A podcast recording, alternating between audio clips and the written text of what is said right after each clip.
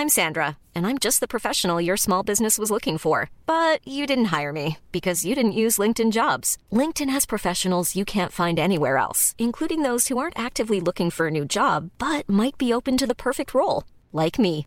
In a given month, over 70% of LinkedIn users don't visit other leading job sites. So if you're not looking on LinkedIn, you'll miss out on great candidates like Sandra. Start hiring professionals like a professional. Post your free job on linkedin.com/people today. Mom deserves the best, and there's no better place to shop for Mother's Day than Whole Foods Market. They're your destination for unbeatable savings, from premium gifts to show-stopping flowers and irresistible desserts. Start by saving 33% with Prime on all body care and candles. Then get a 15-stem bunch of tulips for just $9.99 each with Prime. Round out Mom's menu with festive rosé, irresistible berry chantilly cake, and more special treats. Come celebrate Mother's Day at Whole Foods Market. Before this week's podcast, I've got some exciting news to share with everyone. I've started a Patreon site. Now, on there are brand new video podcasts so you can see me and lots more besides. It's a general hub, I hope, for fans of history, fans of archaeology, travel enthusiasts. I suppose, above all else, it's for all round admirers of an open minded approach to life, to love, and everything in between. It's about seeing how the lessons of history, the glimpses we catch of the past, can help us to find comfort and navigate our way through the confusion of the modern world. To join and get access, all you have to do is sign up. You can find Neil Oliver on the Patreon website. Follow the links on this podcast or on the Neil Oliver Love Letter Instagram. You'll help to support this podcast as well as getting exclusive access to the new video podcasts. I must say and stress that the Love Letter to the British Isles is and always will be free. In the meantime, here's this week's Love Letter to the British Isles. Cue the music.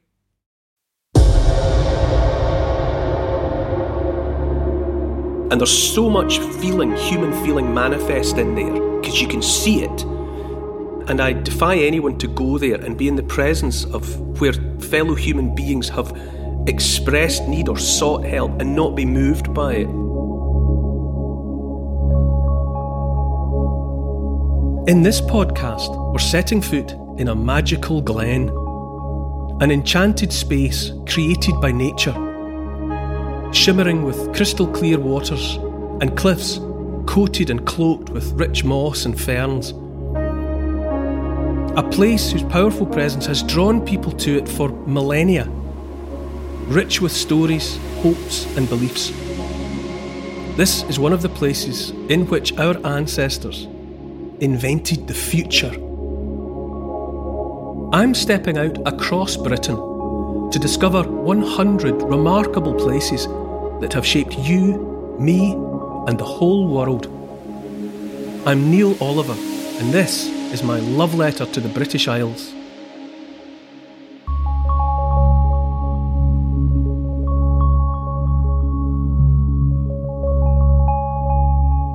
Hi, Neil. Last week you took us to the top of a mountain to survey all the kingdoms which sit within the archipelago of the British Isles. Where are we now? Well, this week's a bit different uh, in that we're going somewhere that's far more hidden, uh, far harder to stumble upon, to one of those enchanted places that have a real aura, a, a presence. It's the sort of place that somehow manages to stop you in your tracks and invites you to think. Over thousands of years, it's become a deep reservoir of human hopes and dreams. It's St. Nectan's Glen. The love letter today comes from St. Nectan's Glen in Trethevy, which is in Cornwall.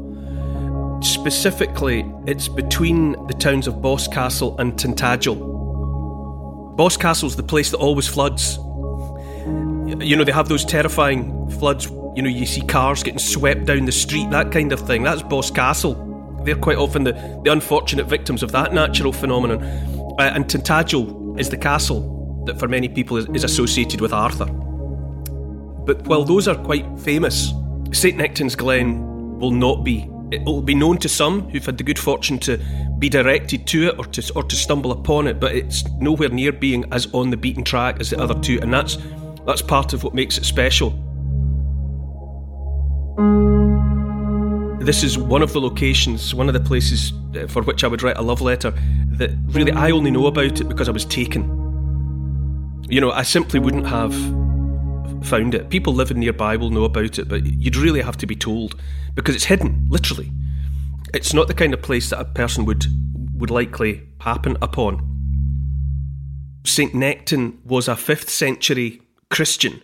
Uh, obviously, b- because he's sort of living and dying in the 400s, so very early in the story of Christianity in England, there's a lot of myth and legend woven around him. And it's called St. Nectan's Glen because legend has it that he built for himself a little cell there so that he could be alone with his God. He was supposedly born in Wales. He was the son of a king, which is to say, King Brychan, which is one of those names that sounds suspiciously like Britain. But he was born in Wales, but his family had come across from Ireland at some point, across the Irish Sea, and had settled in Wales, and Nectan was born there. Let's just say that he was born into a, a well to do family, born into power. But he um, took his, his inspiration to become a follower of this burgeoning, rising new religion of Christianity from Anthony the Great. And Anthony the Great is one of the, I think it's probably fair to call him one of the church fathers. He was one of those who went out into the desert of Egypt to live the life of a hermit. The rise of the solitary life, being alone with your God in the most spare and difficult circumstances, a life of the utmost simplicity, became a trend and Anthony the Great was one of those, you know, who went out into the wastes as Jesus had done. You know, that sort of, you know, 40 days and 40 nights in the wilderness. There was an idea that if you wanted to get close to God, or closest to God, that was one way to go about it. So Anthony and some of his followers lived like that in the desert, scraping a living and worshipping and thinking. And Nectan heard about this as, a, as an inspiration and decided that he would do likewise. So he led a small group of followers, and they, according to the story, they got aboard a boat. Let's imagine something pretty simple, a sort of a, you know, a, a curragh type, simple seagoing vessel, maybe with a sail, but small. And they, according to Nectan's instructions, they just let it drift so that they would be taken wherever.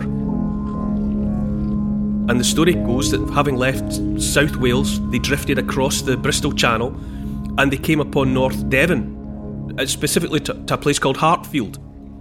So the boat kind of comes ashore there, and they take that as their their message. You know, we had that bit about Durham Cathedral where the, the wandering monks, you know, the, the wheel came off their wagon at Chester-le-Street and they took it as a sign. Well, same sort of thing. They had Nectan and his and his men had put themselves into the hands of God and their, their wee boat washed up at Hartland. And so they lived there for a while in the forest or, or in woodland, in woodland there, living presumably what would look to us like a miserable existence, but maybe they were ecstatic on account of the faith that they felt inspired by. But that wasn't enough for Nectan, and eventually he wanted to be more alone, more desolate. And so he wandered and he found this glen, this glen in Trethevy. And it's a very narrow, uh, steep sided slit in the rock, basically, cut by a river there's a river there now. There will always have been a river there. The, the river is sort of foundational to, to, to why it's there and what it is. And he built this little hut, let's say, a little simple dwelling, and he stayed there. And so for, forever after, it became associated with Nectan, and it's now Saint Nectan's Glen.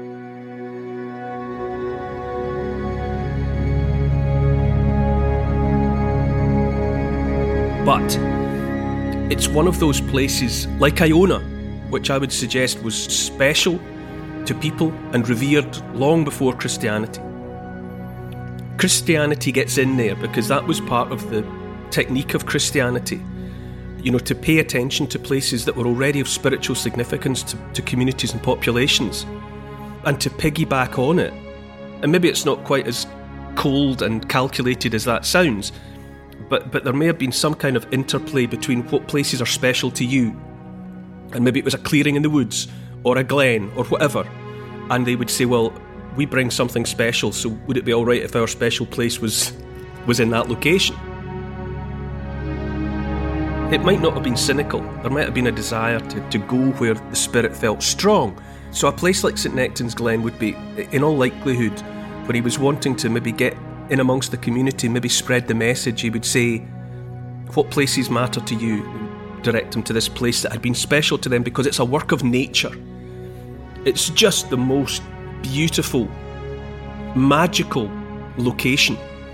It's the sort of place that you'd want to go into and climb and, and splash in the water and, and listen to the waterfall. And, and it's where you know other kids would want to imagine a fairy glen and they would like to imagine it being inhabited by magical creatures.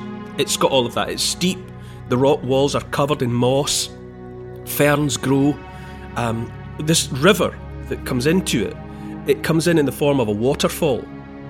So there's this tumbling silver ribbon of water, and it's associated with St. Nectan's Keeve. And Keeve is a local word for a bowl or a bucket. So it's a natural formation, and the water gathers in this rock formation. And then through the millennia, a hole has been worn in the side, and the water comes out again. So it sort of fills the bowl, and then it flows out through the hole, and then it, finally it gathers in this very shallow wide pool. A magical looking, peaceful pool of water. But you have to imagine everything's on a small scale. It's a, it's a very small space. And so the water gathers there. And we know that people have been going there since a time beyond the reach of memory. And you can see for yourself that people still go there today.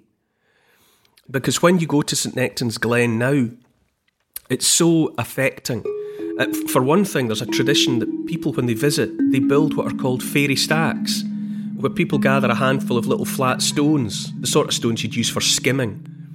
So they pile them sort of largest up to smallest, little pyramid shapes, and, and they build them on the water's edge, just where the pond starts. So you'll go and you'll see these fairy stacks, sometimes hundreds of them dotted about, that people make to show they've visited. But then people also bring mementos. So uh, if you look around, as your eyes get accustomed, you'll see that there are like children's toys, like a teddy bear or, or a little cartoon character or whatever, tied by string, maybe to the branches of a, of a bush or to a tree. Or photographs, snapshots of, of loved ones, mums and dads, children, relatives, and these are pinned up and they're just everything's gradually being consumed by the dampness. So some of the photographs are recent enough that you can still see them, and others have obviously been there long enough that they've just faded away and been eroded away to, to, blanks. You see also where people have scratched names into the rock. And sometimes it's heartbreakingly simple things like mum and a cross for a kiss. And everything about it suggests that, or reveals really, that St Nectan's Glen is somewhere that people go in time of need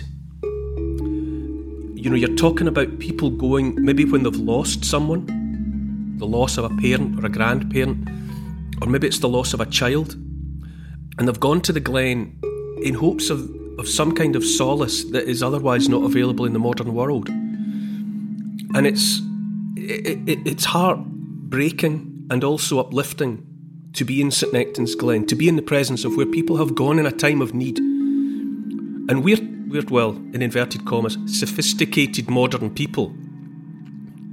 We've got all the science and all the medicine and all the all the technology that a person could wish for. And yet evidently there are times and there are circumstances in which people find themselves where none of that gives them the help that they need. And, and as it turns out, the help they're after isn't to be found in a church or a mosque or a temple. They need to go and they're drawn to places that are just made special by nature. And I'm not trying to explain it or to say it's the that there's any point in doing it or that there's no point in doing it. I'm not saying that at all, but you can see that a place like St Nectan's Glen draws people in need. And they express that need in that time honoured way, which is to say that they make an offering.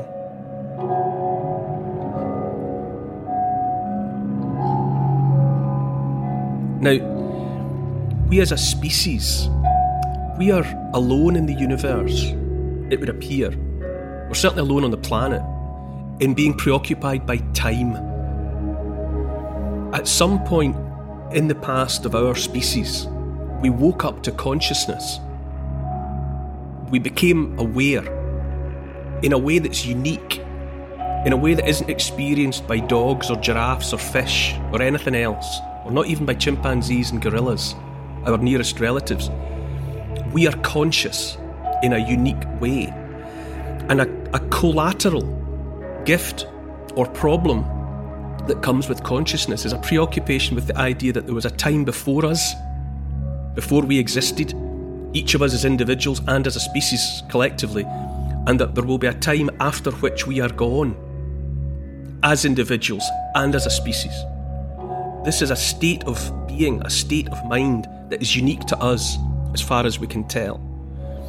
And it preoccupies us we think about it all the time. We're the only species that makes history, that keeps a record, that writes things down and says, this happened then. And we refer back to the past. And also we look to the future. Nothing else looks to the future in the way that we do. And we take the future for granted. You think, well, there'll be a tomorrow and a next year. And at a time like this, when everyone's so troubled with the virus, you know, people are desperately looking ahead for example, you know, looking, hoping that the future will come sooner rather than later, and more to the point that it will be better than the present that we're living through at the moment. Now, thinking like that is perhaps the most profoundly important concept that our species has ever had the realization that there's a future world. Nothing else does that, but we make preparations in the form of offerings. We've talked about it in the case of Llyn Fawr, where people were putting metalwork in, in the lake, and in other contexts besides the Dover boat that was deliberately scuttled, sunk. Something of great value and great utility was given back to the world. Now, we take the future for granted, but at some point in the past, our ancestors had to come up with it as an idea. And once they realised that the future existed, so to speak, they subsequently realised that perhaps there were things that they could do to make the future kind. Maybe they could make offerings to the future so that when it arrived, it would repay them for the offerings that they had made. And that's, that's in part why people have been doing these things, throwing swords into lakes and rivers and offering up human sacrifice, offering up burnt offerings, giving things away, things you need now, you give away in the hope that when the future comes, it will remember that you did that and it will be kind to you. And perhaps, probably most significantly in the modern world, what we sacrifice is our own time. You know, parents give up their time now for the benefit of their children. You slog through the working day in the hope that you can make the future a better place for your children. You know, it's all it's all about that idea of working towards the future and and to go and see that instinct or that understanding of that concept of the future and how it might be shaped in our benefit is stripped back to the simplest form in a place like St. Nectan's Glen.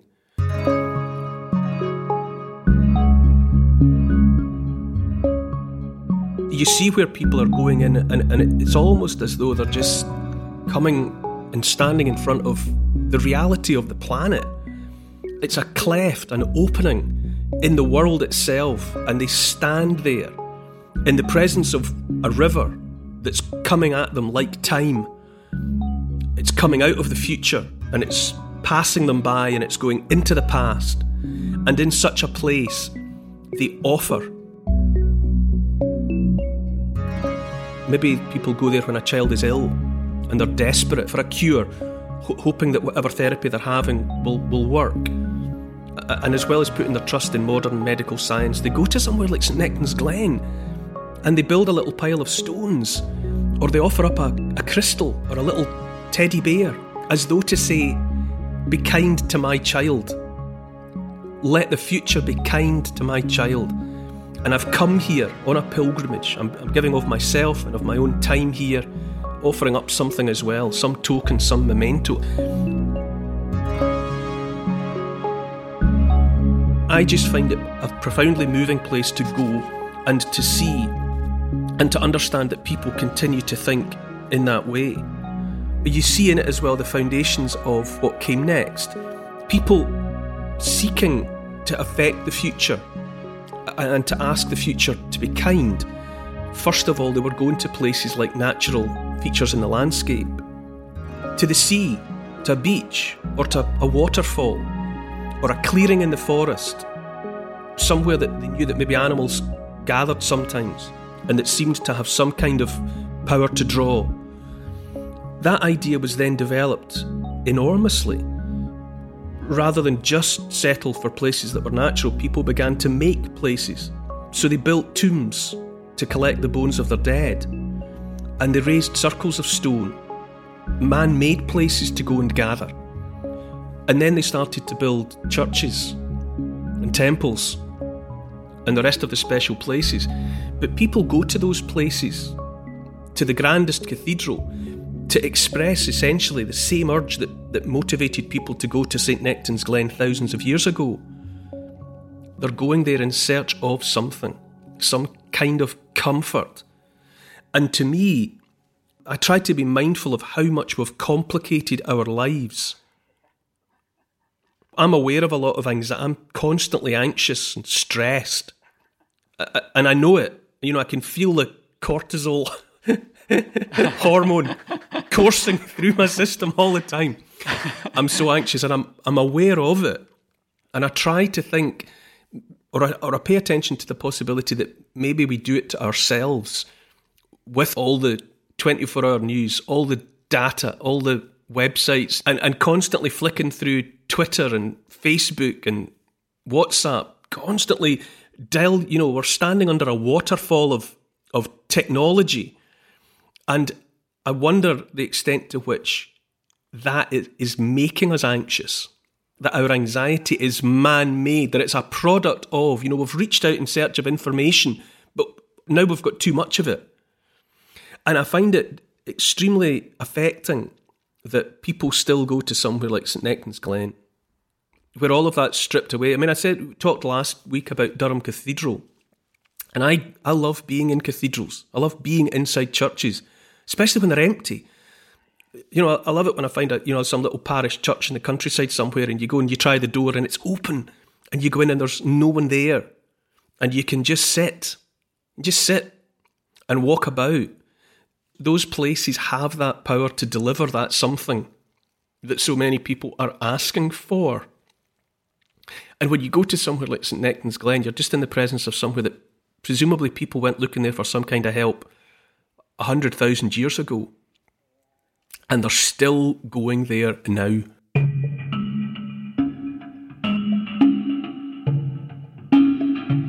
If you go to St Nectan's Glen today, you'll see it. The physical evidence of people of the 21st century who realise that there's nowhere left for them except that cleft in the rock where a waterfall fills a stone bowl. They go there. They go there for help, and that we still, as a species, some of us make that connection with the source of help in the natural world, I think says something profound about us. And I find the survival of that instinct personally reassuring. Is it that places like this have the power to recharge your batteries? Yeah, well, it's that. It's also that I've been there when I've had the place to myself, and I've also been there when there's been a few other people moseying about. And some people are obviously just there as like sightseers, really just visiting the place. But from time to time, you know that people are there because they're doing the thing. They're there asking for something or seeking for something. So, whether or not you go and there are other people, as it were, making use of the glen, or whether you go there and you have the place to yourself, you still see the, the evidence in front of you. And I think there's a sense of community. Because even if you go and the place is empty, when you look around and you see the faded photographs and you see the little tokens and trinkets Objects contain absent people. That's um, uh, Julian Barnes in Metroland towards the towards the end of that novel, there's a line where he says, "Objects contain absent people," and I'm haunted by that line. It's only four words, but it's true. So you go to St Nectan's Glen, and there are these trinkets, and every single one of them represents a fellow human being in a time of need. And it's quite something to stand there surrounded by that, because those absent people who are represented there by those teddy bears and crystals and photographs and names scratched in the wall, they've left something of themselves behind. Need, a call for help, or a, or a giving of thanks, who knows? But to, to stand there, it, it's almost like the place drips with the energy from people. It's different. I mean, you can get uh, someone like me. I can I can get sort of I do I acknowledge that I get I get carried away with my imagination about these places, but it just seems to me that be it a chamber tomb or a church or a glen or or a place, it just seems to me that when people go there, they leave something behind. It's almost like there's a reservoir of humanity in places like that. Because we're all in this life together. We're all we're all here for this short time. And we, we inevitably all experience the same things one way or another whatever is going on in your life just now, even supposing everything's tickety boo, either it has been bad or, or, or, inevitably there will be pain, there will be loss. You know, there will be illness for you or for some of those close to you. Those experiences are inevitable and they are all part of what it is to be human and alive. And there are places in the landscape, some of them made by us, but some of them just the work of nature, where people go and it almost feels as though they leave behind some charge, some electrical, some fading electrical energy, or like the weak power of an old magnet to still draw. You can feel it. And there's thousands of them. And every single person alive in the British Isles will have a place somewhere they go that means something to them. And the presence of all these special places is just like lights in the sky. You know, it's like lights in the firmament, and I just try to pay attention to the ones that, that seem to matter to me.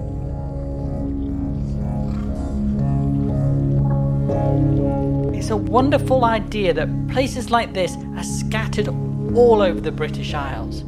Yeah, there's a lovely. It's not unique to the Celts because other populations express the same.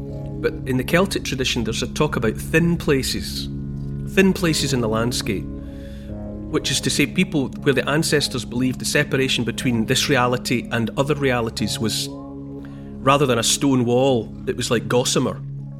There were places where another universe or the next world was close, and that the separation between the here and now and something else was thin. So the Celts have a have a tradition of talking about thin places, but I mean I've been in I've been in New Zealand and spent time with Maori elders. For example, I mean one one example amongst many, and the Maori will tell you that there are places in New Zealand, that, and they don't use the word thin, but when they describe the very slight separation in certain places between now and something that they can't see but that they are convinced that they can sense they're expressing the same emotion. Now, we're, we're, discouraged from thinking like that. You know, science and reason and, and rational thought and all the rest of it discourage that kind of thinking, but it's there. To me, it's important to acknowledge that it's there. You know, the, the thirst that from the soul doth rise doth ask a drink divine. Whether we acknowledge it or not, and whether we tell each other that it's a good thing or not, for many people, there is a sense that they have of something that they can't see, but that they can feel. And for many of those people, they get in touch with that feeling in certain locations in the landscape. Now, the Celts called them thin places, but many, many people will have a place in the landscape that they can go to that makes them feel better. And it just does. And there's no I see no point and no benefit in denying it or ridiculing it or seeking to dismiss it. And you go to somewhere like St Nectan's Glen, it's a tiny little slot in the landscape, and there's so much feeling, human feeling manifest in there, because you can see it. You know, it's not always in these places that people leave behind things that are like physical proof of the of the emotions that they went through while they were there. But St Nectan's Glen is definitely one of them. And I defy anyone to go there and be in the presence of where fellow human beings have expressed need or sought help and not be moved by it just at the basic human level. Because we're all the same animal, and we're the same animals that we've been for the last 200,000 years. Cognitively, physiologically, we are the same animals.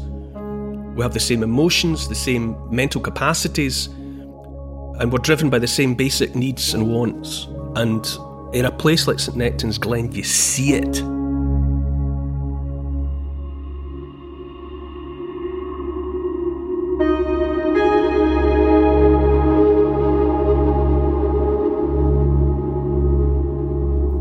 A glowing tower, watching over the Red Lichties and their ships. The richest abbey in Scotland, a building where a document was drafted that would resonate around the world. A declaration holding the celebrated King Robert the Bruce to account. Powerful words on paper, nothing less than the assertion of democracy. Next time in my love letter to the British Isles.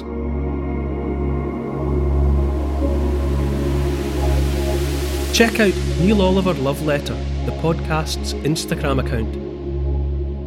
And to ensure you get each new episode of the podcast as it goes live, don't forget to subscribe, write a review, and share with your friends. For further reading about these favourite destinations of mine, you could try my book.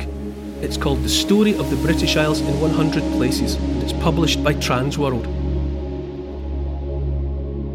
Neil Oliver's love letter to the British Isles is produced by Paul Ratcliffe and Neil Oliver for Fat Belly Films. Music is by Malcolm Goldie. Social media producer is Oscar CFR. Additional research is by Evie, Lucian, Archie, and Teddy. Finance is by Catherine and Trudy. Post production is by Althorpe Studios, and the graphics are by Paul Plowman.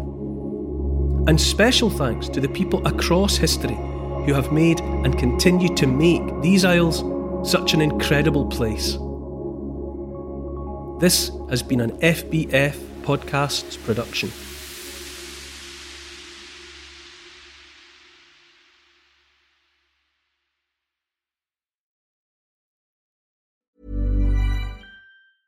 Planning for your next trip? Elevate your travel style with Quince. Quince has all the jet setting essentials you'll want for your next getaway, like European linen premium luggage options, buttery soft Italian leather bags, and so much more. And is all priced at 50 to 80% less than similar brands. Plus, Quince only works with factories that use safe and ethical manufacturing practices.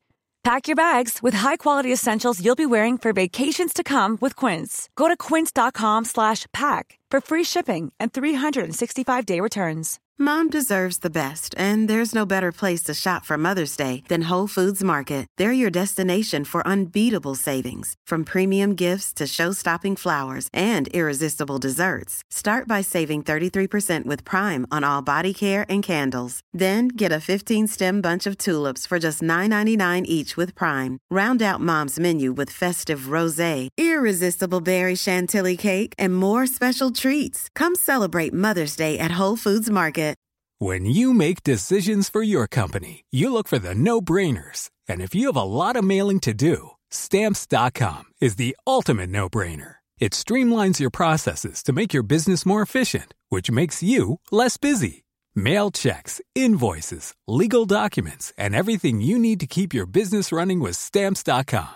Seamlessly connect with every major marketplace and shopping cart. Schedule package pickups and see your cheapest and fastest shipping options from different carriers with rates up to 89% off USPS and UPS rates. And with the stamps.com mobile app, you can take care of mailing and shipping wherever you are. Make the same no-brainer decision as over 1 million other businesses with stamps.com. Sign up with code program for a 4-week trial plus free postage and a free digital scale. No long-term commitments or contracts. That's stamps.com. Code program.